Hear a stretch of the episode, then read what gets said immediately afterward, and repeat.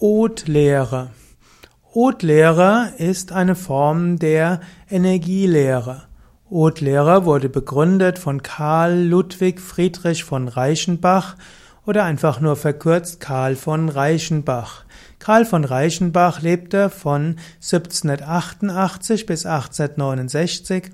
Er war ein Philosoph, ein Naturforscher, ein Chemiker und ein Industrieller. Reichenbach Karl von Reichenbach hm, war der Begründer der sogenannten Od-Lehre. Er sprach davon, dass es eine Lebensenergie gibt und dass diese Lebensenergie die Gesundheit des Menschen letztlich prägt.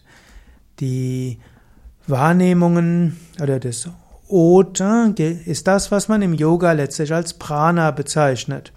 Greichenbach war grundsätzlich ein unruhiger Geist, abenteuerlich, da hatte starken Forscherdrang und so hat er durch seine Feinfühligkeit letztlich auch Od entdeckt, gefühlt und er hat sogar als, als hellsichtiger Mensch die Odstrahlung, also die Lichtstrahlung gesehen.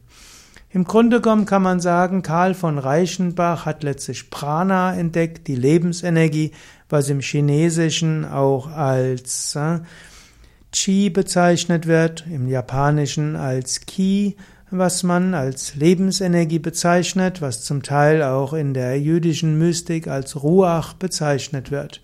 Od ist also im Grunde genommen Prana und die Od-Lehre ist das, was wir im Yoga als Prana-Lehre bezeichnen.